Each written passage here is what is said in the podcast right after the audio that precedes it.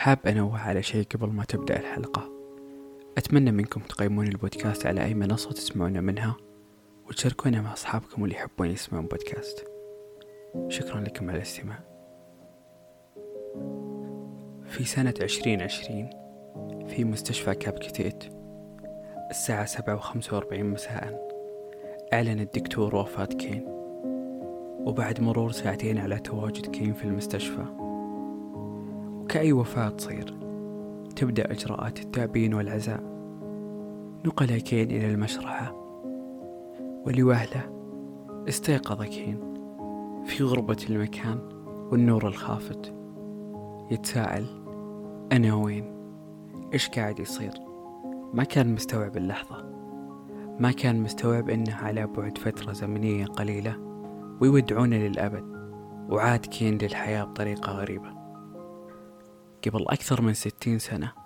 صادقت جمعية القلب الأمريكية طريقة الإنعاش الرئوي بعد ما تم تطويرها قبلها بسنتين. مولت الجمعية بحوث الدكتور ويليام.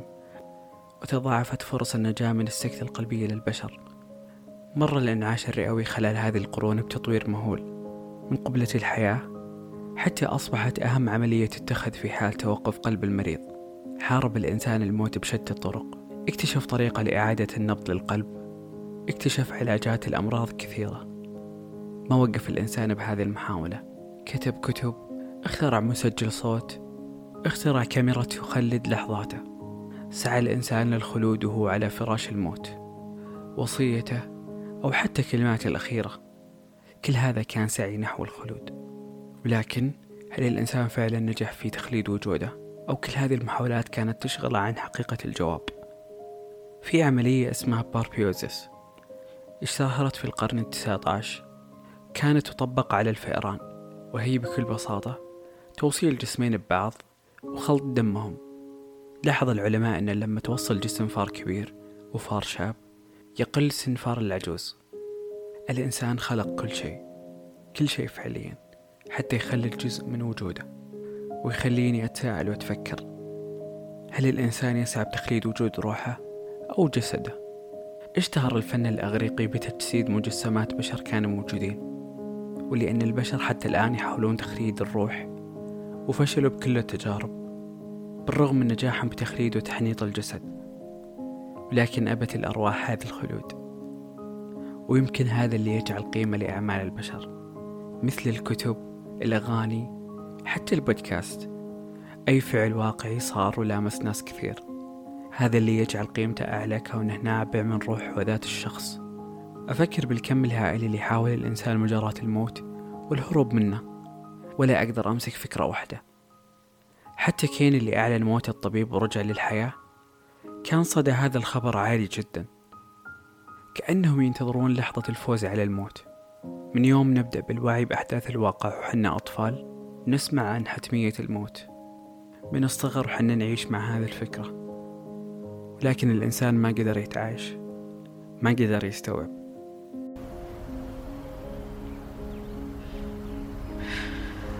Why do people have to die?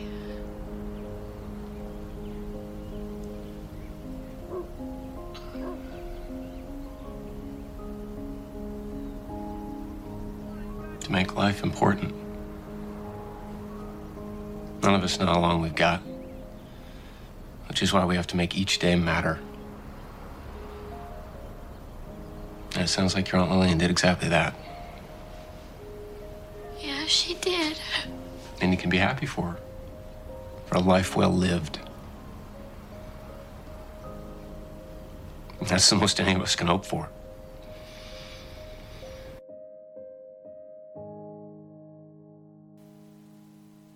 كلنا بكل تأكيد عشنا مرارة الفقد صغار وكبار.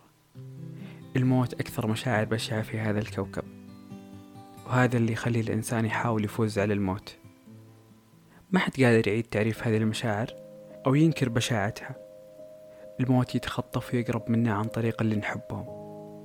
كأنهم الطريق والدليل لأرواحنا في كل مرة نتشجع ونشعر أننا تعايشنا مع الموت يقترب منا ويعيد كركبة كل هذه المشاعر والخوف بداخلنا. في كل مرة نصمد أمامه يمشي بسرعة هائلة ويخطف أنظارنا عن الكون. ولا نشعر إلا بمرارة الفقد مرة أخرى. الموت حقيقة تثقل كاهل الإنسان. وفي كل يوم نخشى أكثر. كل يوم يحاول الإنسان يعيد شجاعته ضد الموت.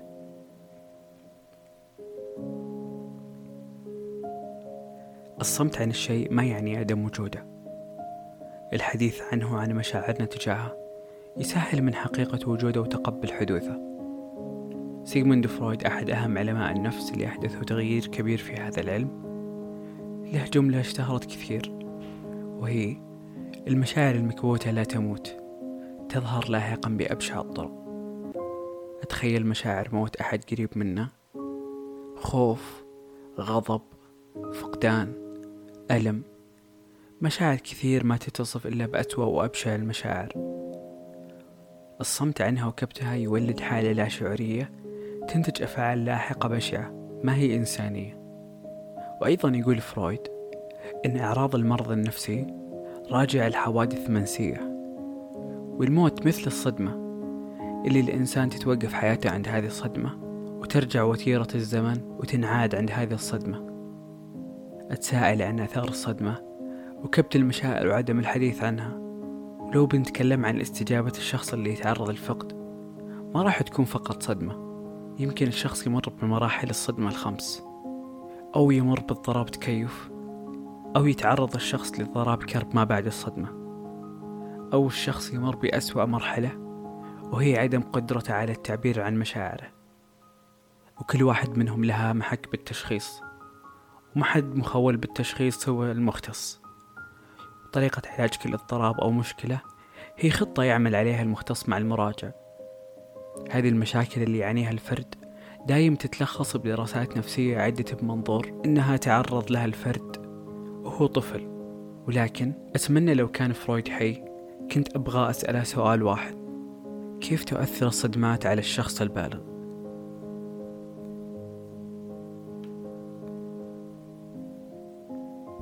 مرحبا.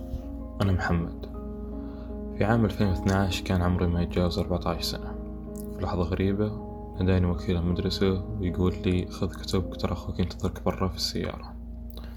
أتذكر لحظتها في الحصة الرابع ركبت السيارة وما تكلمت. صمت طويل وأنا أفكر بأن جدي مات. هذا التفسير الوحيد لخروجي بهذا الوقت. لأن جدي كان في عناية مركزة وكان إحساسي صائب. أول وفاة شخص قريب. فيه مشاعر ملخبطة عجزت أصيغها أحاول أبكي ولا أقدر. أتذكر اللحظة لما دخلت المغسلة. وشفت جدي لأول مرة بهذا المنظر. أول شخص أشوفه ميت قدامي على أرض الواقع وقلبه متوقف.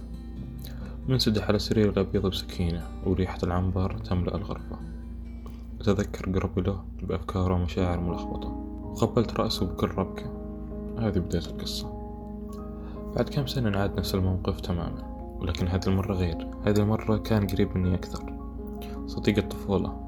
بعد وقت طويل في المستشفى فجعت بخبر وفاته. أتذكر الفكرة اللي جتني بالضبط وقتها. كيف؟ كيف مات لسه صغير؟ لسه معاش. وكيف أخذه الموت؟ جلست أسابيع حتى أستوعب الحدث. انفصلت عن الواقع وما زلت أحس إنه عايش. ولا زال موجود. مرت أسابيع وشهور وللأسف إنه ما كان موجود. كانت فكرتي إنكار لوفاته.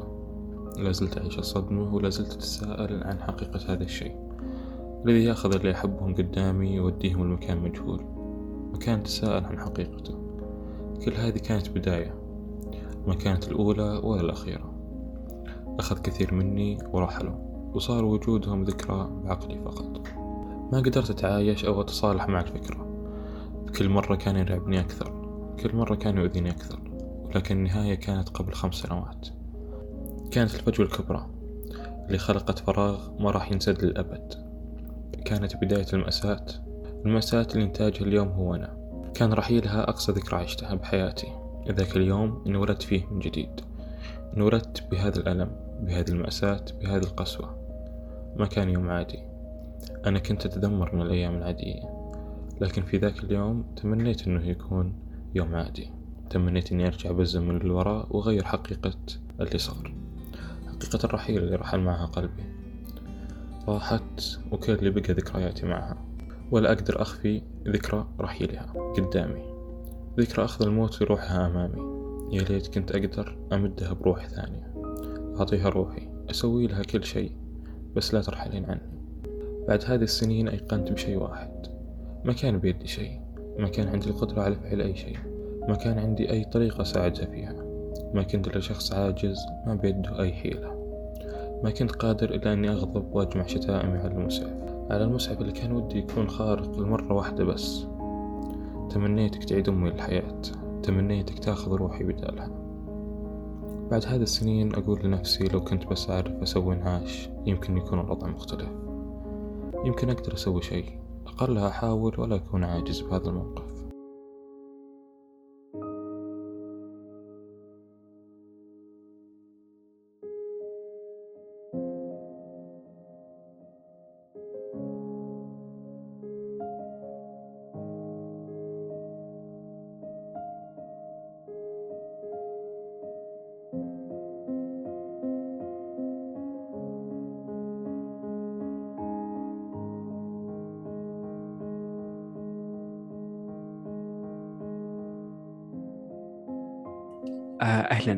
معي سهيل الغامدي أخصائي طوارئ من جامعة الدمام.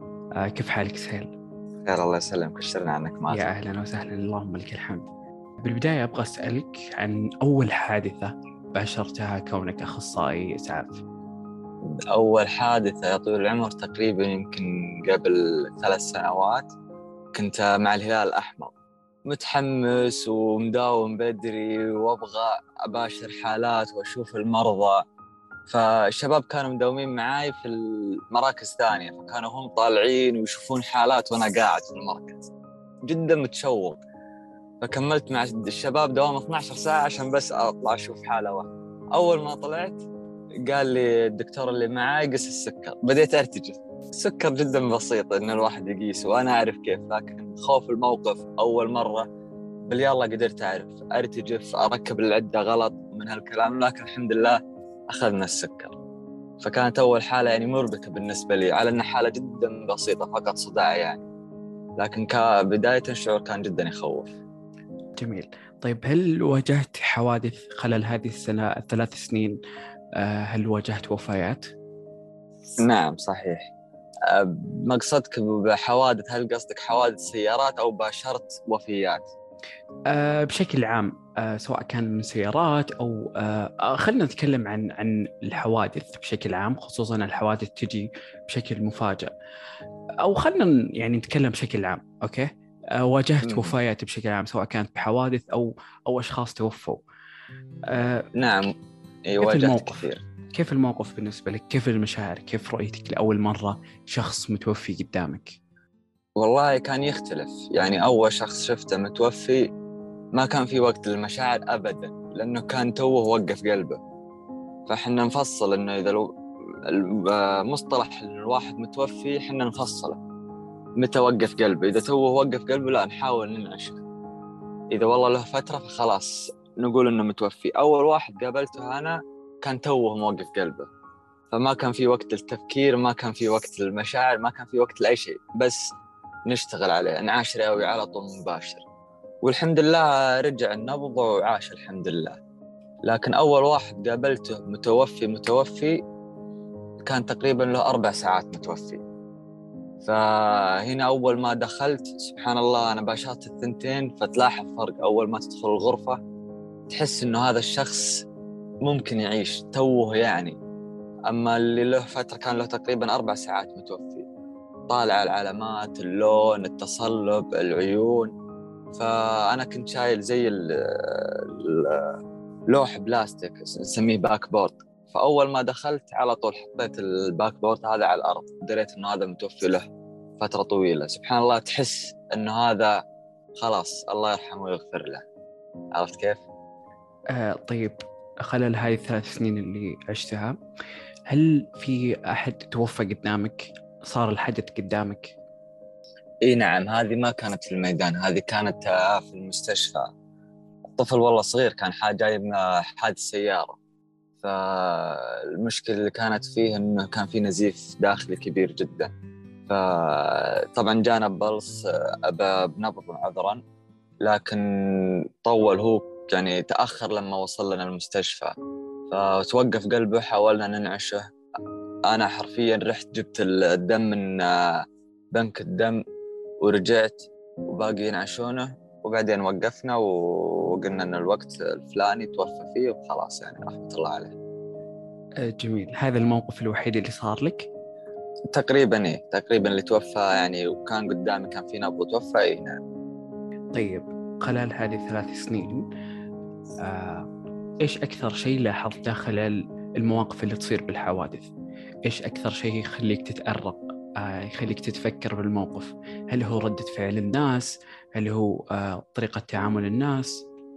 أكيد هذه هذه لابد تأثر وتأثر فك أكثر الأطفال للأمانة تبدأ تنتبه لهم أكثر لأنك ما تقدر تأخذ منهم معلومات كافية. ما يتكلم أو ما يعرف يوصف ما يعرف يشرح. فتقعد تفكر تقعد تشوف كيف هذا تبدأ تخمن تبدأ تشتغل على يعني شيء غيبي عرفت كيف؟ وبعدين ضغط الأهل ومن هالكلام فيكون زي ما يقولون في قروشة يعني. آه طيب. بأوقات الحوادث آه تصير ردات فعل غير متوقعة. يعني أنت قبل شوي قلت أنه بين الموقفين اللي صاروا آه شخص كان على وشك الوفاة أو أنه توقف قلبه. ما كان في وقت أنك تفكر أو أنك تستشعر مشاعرك. فلازم الإنسان يصدر ردة فعل على طول بدون ما يتفكر بالموقف بشكل أكبر. فبالحوادث اللي مريت فيها. هل مرت آه، بردات فعل كانت سيئة من الناس اللي تعرضوا للحادث؟ من قصدك الأشخاص المصابين أو الأهل؟ آه كل الطرفين. إي نعم تصير. وهذه تتعبنا وتضايقنا وتأثر على شغلنا يعني. خاصة في الوفيات. وش تسوون؟ أنتم قاعدين تنعشون؟ طيب كيف هو بيعيش؟ ما عندنا الوقت ان نشرح له إحنا ودنا نشرح له نفهمه نهديه بس في هذه الأوقات ما عندنا وقت. فيكون مرات الأهل متهيجين. لا سو كذا لا أفعل كذا بالذات إذا كان شخص ممارس صحي. فيكون في ضغط ممكن يصير في مده يد تحصل ألفاظ ممكن أيضا من المصابين. طبعا المصابين إحنا نعذرهم بسبه إنه مرات مع الحوادث إصابات الرأس يسبب الشخص تهيج.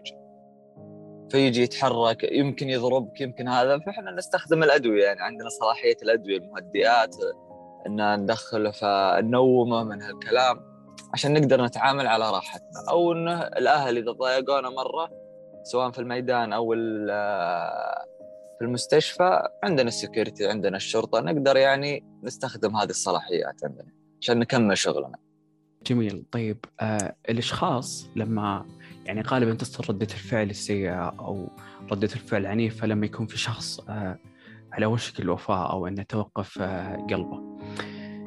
فخلال هذا الوقت آه خلال الحوادث طبيعي أن الإنسان يعني تصدر ردة فعل منه قوية أو عنيفة أو أيا كان خصوصا إنه يشوف شخص قريب منه قاعد يعيش أو يصارع لحظات الموت فدائما ممكن نسمع آه، آه، إنه إن المسعف مثلا أو اللي يقدم خدمة طبية ما يقدم الخدمة الطبية بشكل جيد. فهل فعلا مرات إن الفرد ما يقدم خدمة طبية جيدة؟ أه لا هذا شيء غير صحيح. هي مجرد مشاعر. ممكن تلقى حتى الدكتور لو حصل له موقف من أحد أقاربه وراح المستشفى راح يشوف إنه ما قدموا الخدمه الاسعافيه لأنه هنا المشاعر ترتفع أكثر من التفكير المنطقي. فما راح يشوف شيء كافي ابدا.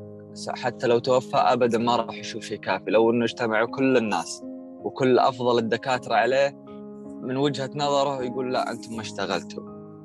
لأن الشغل في بعض الشغلات صعب إنك تسويها في الميدان. صعب إنه مثلا وعلى حسب الموظف. بعض الموظفين دبلوم في بكالوريوس ماخذين طب بشري. فكل واحد له صلاحياته. هو يقدم كل اللي عليه كل الصلاحيات. في بعض الشغلات في الميدان ما تقدر تسويها مثلا زي النزيف الداخلي. ما تقدر. ما ابدا ما في أي علاج له النزيف الداخلي في في الميدان. حتى لو كان في نبض. يدخل مثلا يصير خلاص يتوقف قلبه من غير يكون من غير نبض وفي نزيف داخلي. ما ابدا ما يقدر يسوي شيء للنزيف الداخلي. فيضطر إنه يسوي انعاش رئوي وينقل المصاب للمستشفى. في المستشفى عادة على طول. أول ما يدرون نزيف داخلي على طول غرفة العمليات من صعوبة الموقف. طبعا الأهل يشوفون إنه ما سووا خدمة إسعافية كاملة ما انعشوه بطريقة صحيحة سواء ممكن توفى في الميدان لا ليش ما سووا كذا ليش ما سووا كذا. هم وقت المشاعر وقت العاطفة في شغلات تفاصيل ما يلاحظونها ابدا تروح عليها. لكن المسعف أخصائي الطوارئ الدكتور لا يلاحظها. يقول إنه خلاص هذا رحمة الله عليه يعني ما عاد أقدر أسوي شيء فيه. مرات نسوي شغلات وحنا متأكدين أنه ما راح يرجع يعيش أبدا. بس ليش؟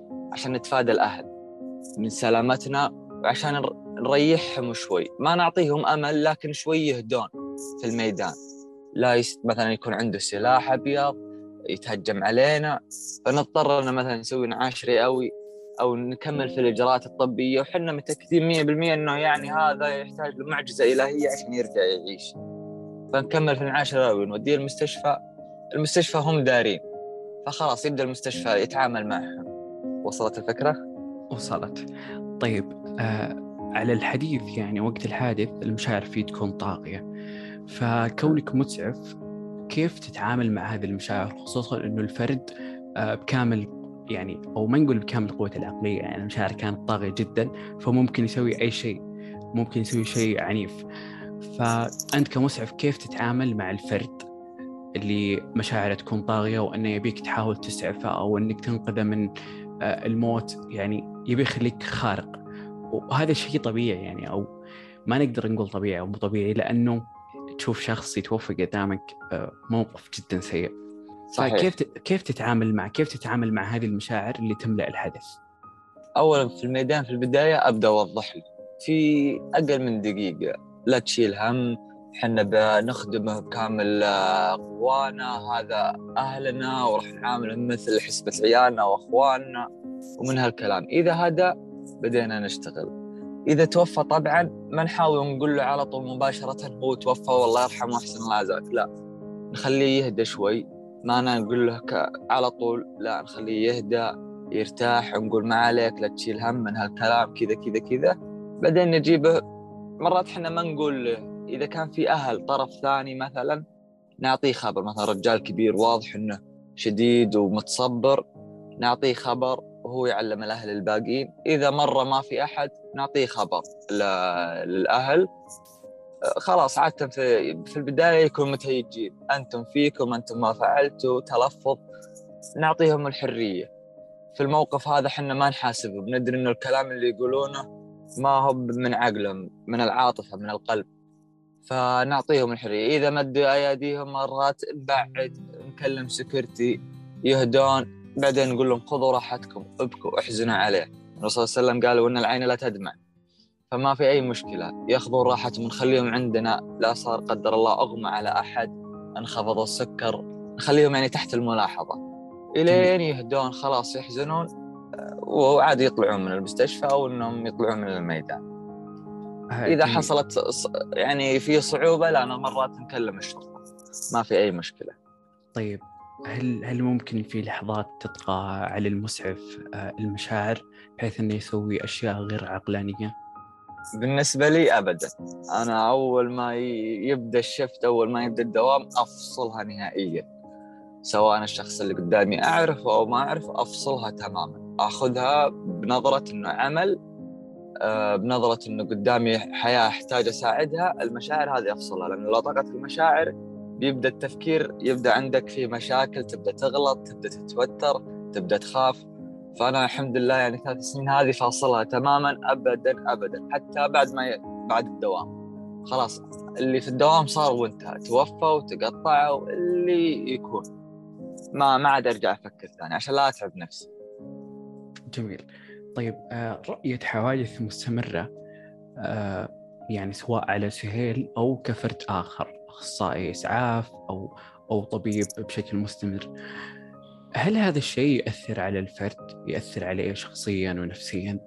يعني هل يعني نسمع مثلا كلمة كثيرة إنه آه، قلبه مات آه، قلبه مات بمعنى إنه خلاص ما عاد يحس صحيح ف صحيح. كيف يعيش المسعف؟ شوف بالنسبة لي أنا بتكلم في الطرفين، بالنسبة لي أنا قلبي متوفي من زمان، من قبل لا أدخل التخصص.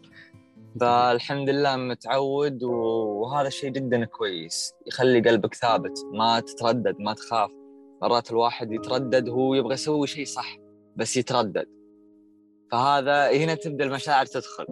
فأنا قلبي زي ما يقولون قلبي مات من زمان فالحمد لله لكن في ناس إلى الآن والله يتأثرون. إذا في وفاة ذا يحزن تبدأ يقعد يفكر لو أنا سويت لو أنا سويت وزي كذا من هالكلام.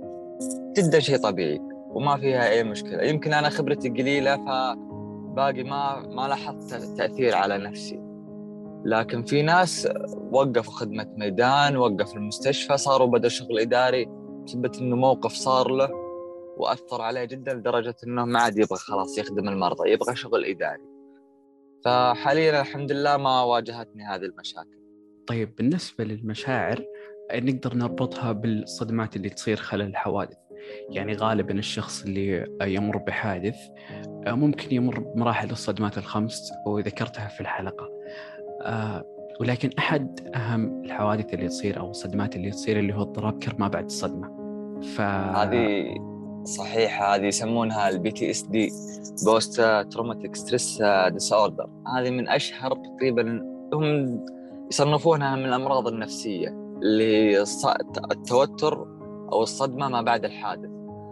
هذه تصير للكل مهما كانت تصير للكل سواء الأهل سواء الشخص سواء حتى الممارسين الصحيين تسير لهم. فتجنبها طبعا هذه صعب. عادة ما يستخدمون أدوية معها. عادة يقولون مثلا قول مشاعرك الشخص قريب منك. زي ما يقولون فضفض. لا تشيل هم. حاول تنسى من هالكلام. خلاص طلع المشاعر اللي داخلك عشان لا تكبتها في نفسك تصير لك مشاكل. يعني بالنسبة مثلا المصاب مثلا خلينا نقول صار له حادث جدا قوي تلقاه بعدين يخاف إذا ركب السيارة إذا مثلا ركب مع تلقاه فترة ما يسوق إذا ركب مع أحد وضرب فرامل تلقاه شد على جسمه ممكن يوصل لمرحلة إنه يتشنج يبدأ يخاف. يتعاملون معها كحالة يعني serious خطيرة يعني ما فيها تهاون على أنها حالة نفسية. ابدا ما في الأعضاء الجسم سليمة جدا بس ممكن يتشنج يمكن يخاف يبدأ يعرق يبدأ يتصرف تصرفات غريبة يتهيج. هذا بالنسبة للمرضى. الأهل برضو الأهل يوصلون في مرحلة نكران. مثلا قلنا لهم إنه والله ولدكم توفى. لا لا باقي موجود اموره بخير الحمد لله. فتعتبر PTSD ما بعد التوتر ما بعد الحادث. هذه جدا منتشرة. في أمريكا 70% من السكان مصابين بال PTSD. يمكن الواحد مصاب فيها وهو ما يدري. حالة نكران لا هو ما توفى هو باقي عايش يبدأ الواحد يحس إنه طبعا هي طبيعية يعني ما فيها أي مشكلة بس بعض الناس تزيد عندهم. طبعا الممارسين الصحيين برضو يمارس يعيشون هذا ال PTSD مع الصدمة ما بعد الحادث. إنه صار له موقف مثلا جاء طفل وتوفى في يده فخلاص يبدأ إذا جاه الأطفال يخاف يخاف يتعامل معهم تبدأ نبضات قلبه تزيد يبدأ يعرق يبدأ يحس بالخفقان يتوتر يصير لا ما ودي أمسك الحالة ودي أحد ثاني من هالكلام عرفت كيف؟ جميل فهذه جدا طبيعية الواحد هي درجات يعني خفيفة جدا عالية آه، درجات يعني يحاول الواحد كدينيا القرآن هذا حل جدا ممتاز الفضفضة جدا ممتازة الواحد إذا كان قريب من الله يبدأ يرتاح. هذا علاج يعني لأنه شيء نفسي فالإسلام والقرآن هذه يحلها لك 100% جميل. آه وطيب آه أهم أهم علاج آه بعيد عن مثلا الدين هو تعتبر حالة نفسية فعلا مرضية. فالعلاج النفسي أو العلاج العلاج المعرفي السلوكي اللي يقدم بجلسات سلوكية هذا من أحد أهم العلاجات اللي تقدم لمصاب اضطراب كرب ما بعد صدمة. خصوصا لما يوصل لمرحلة أنه يعيق الفرد عن ممارسة حياته فهذا شيء مهم أن نذكر أنه العلاج النفسي ما هو عيب وشيء صحيح. جدا آه، جيد بالنسبة للممارس الصحي أو حتى آه، للفرد اللي تعرض للحادث أبغى أسألك سؤال آه، يعني بما أنه على طاري اضطراب كرب بعد صدمة هل هل الخدمات الصحية النفسية مقدمة بشكل جيد للمسعف؟ ما فهمت السؤال آه، يعني إن المسعف معرض بشكل كبير إنه يتعرض لحوادث دمويه واضطراب كرب بعد صدمة. ف هل هل في تشجيع كبير بش... آه، للمسعف إنه يزور الاخصائي النفسي بحيث إنه يتعامل مع طرق مشاعره آه، المش... الأحداث اللي يتلقاها بالحادث؟ كيف يتعامل مع نفسه؟ صحيح صحيح. في سواء في المستشفى أو الميدان. آه، في زي ال- الروتيشن أو إنه شلون أشرح لك إياه؟ زي المقابلة مثلا مع طبيب نفسي يبدأ يسولف معك يشوف هل أنت عندك الصدمة أو ما عندك وعندك مشاعر بديت آه، تفكيرك سوداوي على ما يقولون من كثر الدم والحوادث من الكلام. فجدا طبيعيه عادي حتى لو مثلا اكتشف إنه هذا أو أنت عندك ورحت له له طبعا هم موجودين في كل القطاع الصحي يعني. سواء للمرضى أو سواء للممارسين الصحيين. فيبدأ يعالج.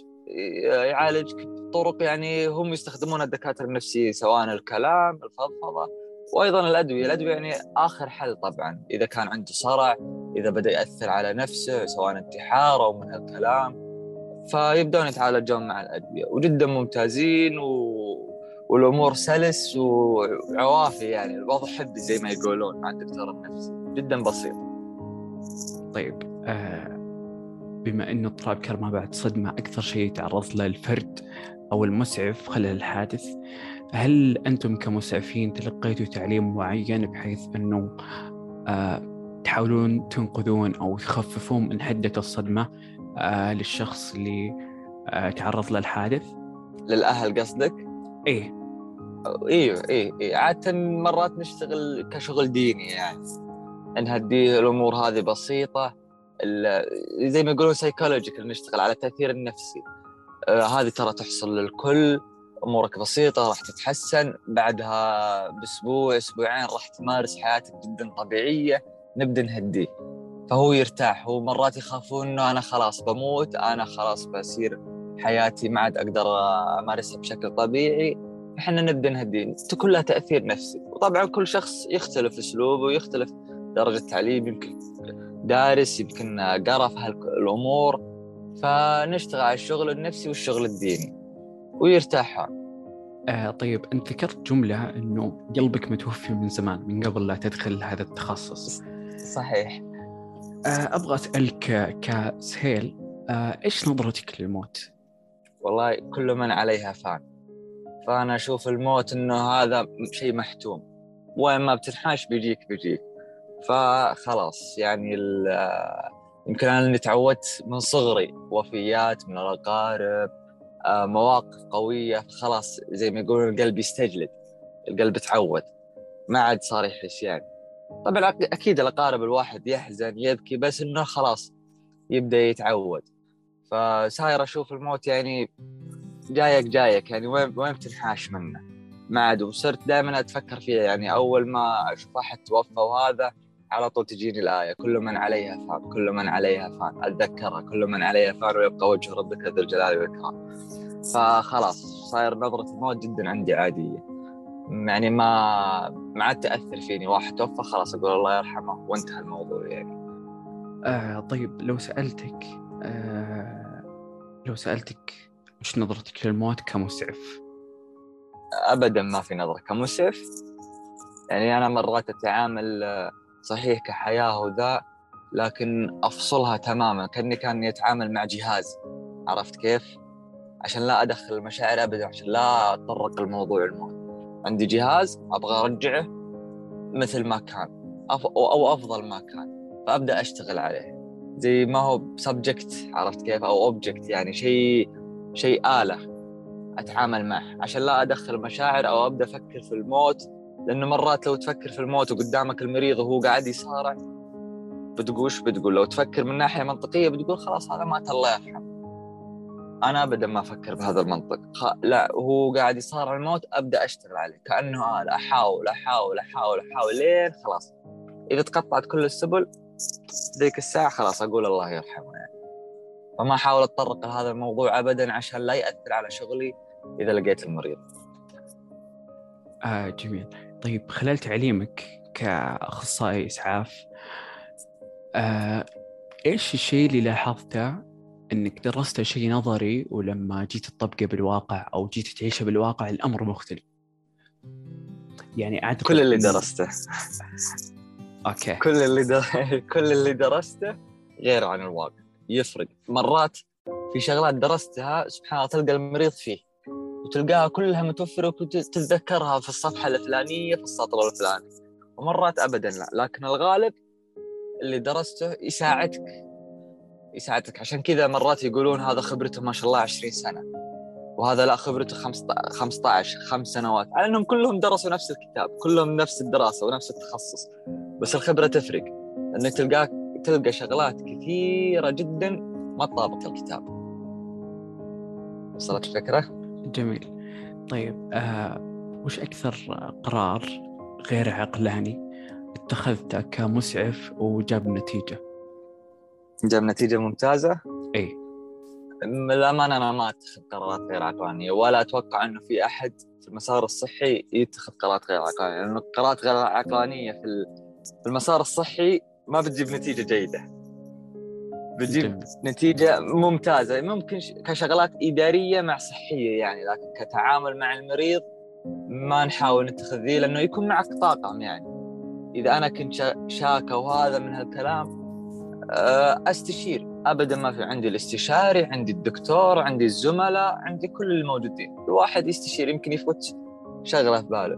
لكن ممكن كإداريا آه، حصل معي موقف إنه المريضة دخلت بطاقة ما هي بطاقتها بهوية ما هي بهويتها.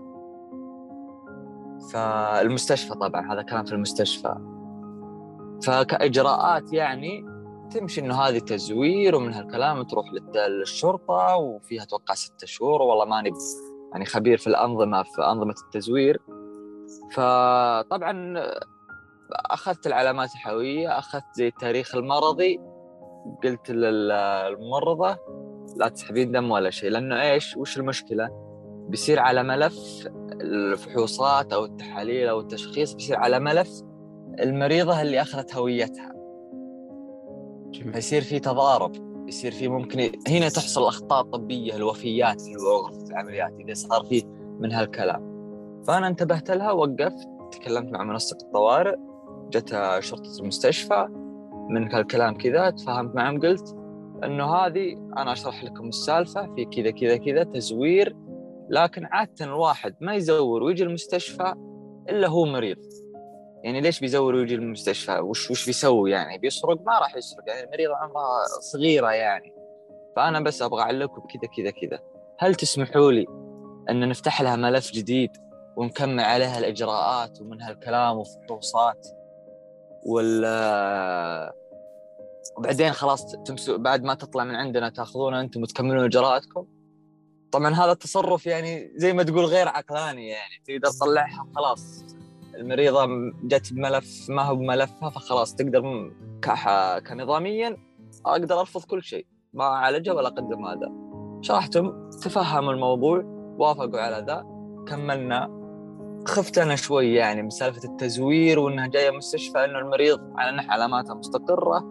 الشكوى بسيطة جدا. فكلمت الاستشاري. قلت له في كذا كذا كذا ودي إنك أنت تشوفها يعني. وأنا تشخيصي من هالكلام وكذا كذا كذا. والله شافها وذا من هالكلام يعطيك العافية سهيل. هذه لازم نشتغل عليها أكثر. وش يا دكتور شاك فيه؟ والله جلطة في الرئه احتمال جلطة في الرئه إحنا ودنا نسوي كل الفحوصات. ابدا أنا ما كان عندي تشخيص إنه جلطة في الرئه ابدا. هو شافها وذا أنا كان تشخيص يعني بعيد شوي. فاستمرينا تحاليل وذا وطبعا انتهى الشفت يعني وكمل الدكاترة الباقيين لانها حالتها بتطول يعني تحاليل دم وأشعة وتخطيط قلب ومن هالأمور ونكرر التحاليل أكثر من مرة وأشعة مقطعية ومن هالكلام.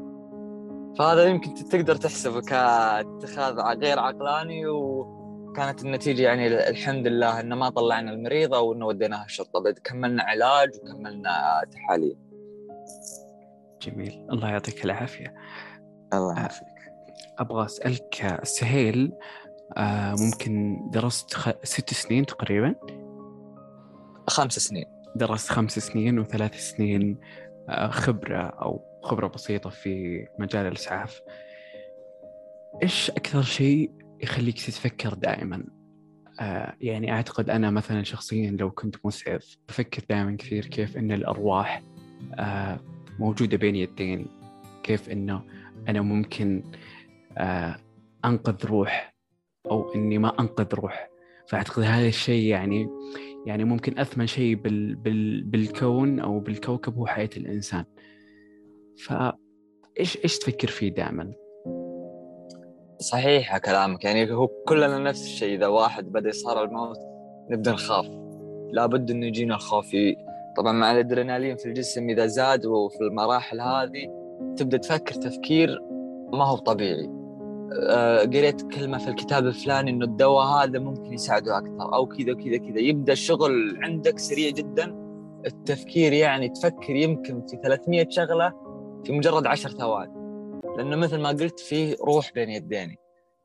فغلطة واحدة ممكن تروح هذا الروح ولا ترجع. آه، دواء صحيح آه، يرجع طبيعي أمور ويرجع النبض ويرجع ذلك فوقتها ما تفكر كنفسيا للأمانة. وقتها تفكر كأدوية كأشعة تحاليل تشوف تقرا ها كم تعطي الجرعة كم من الكلام هل تعطي كهرب ولا ما تعطي؟ فزي كذا. فكر من ناحية طبية للأمانة. ناحية نفسية نحاول نفصلها عشان لا ياخذ علينا الوقت.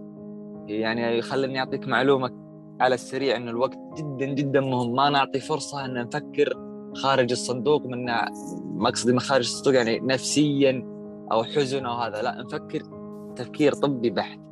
مثال عليها سريع. الدماغ إذا واحد وقف قلبه أربع دقائق يبدأ خلايا الدماغ تموت.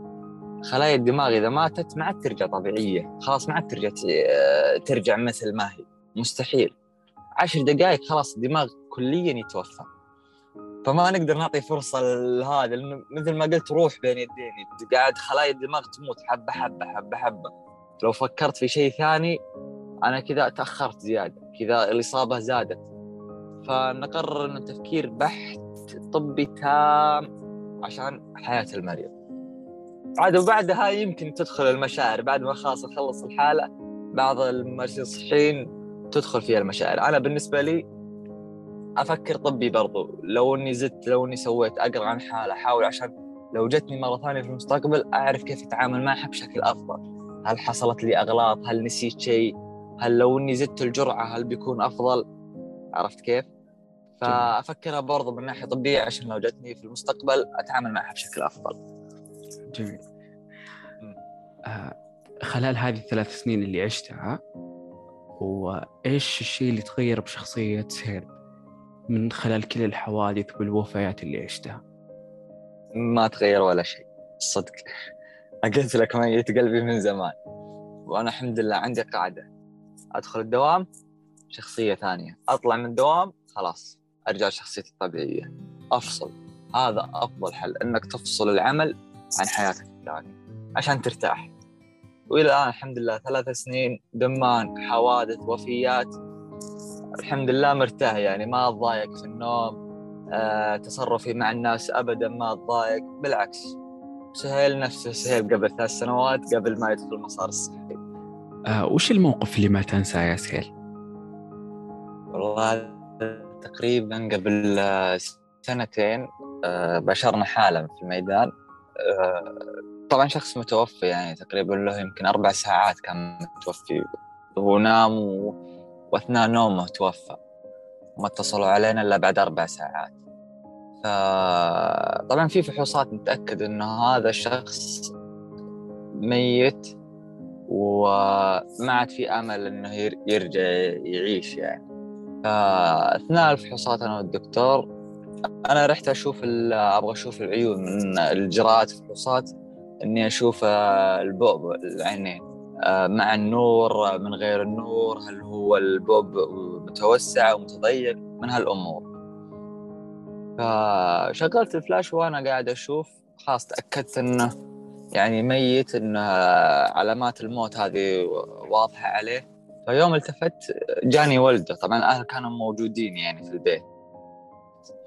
وكانوا متأكدين انه متوفي هذا لكن الاجراءات لازم يتصلون على الاسعاف يشوفون يعني. فجاني ولده تقريبا عمره 12 سنة أو 11 سنة قال لي ها بشر. فأنا هنا في لحظة يعني ما أحسد عليها الأمانة انعقد لساني. أنا قلت لها آه الله يرحمه وأحسن الله عزاك كان هو الأمانة متوقع جواب غير اللي أنا قلته لأنه جايني مستانس جايني إنه متأمل آه جواب يعني ما يخذله فهذا الموقف للأمانة دائما أفكر فيه وندمان إني يعني قلت ليتني ما شفت عيون المتوفى رحمة الله عليه ولا إنه يصير لي هذا الموقف يجيني الولد وإني آخذه آه وش كانت ردة فعل الولد؟ هل خاف هلع؟ حزن للأمانة حزن ومشى يعني. ما كان زي ما قلنا إحنا ما بعد الصدمة ما كان في أي ردة فعل. على الجواب الشخص اللي ما يتوقع يكون في لحظة صمت ما في أي تصرف. فالولد يعني كان واضح عليه علامات الحزن في وجهه ومشى يعني. الله يعطيك العافية. الله.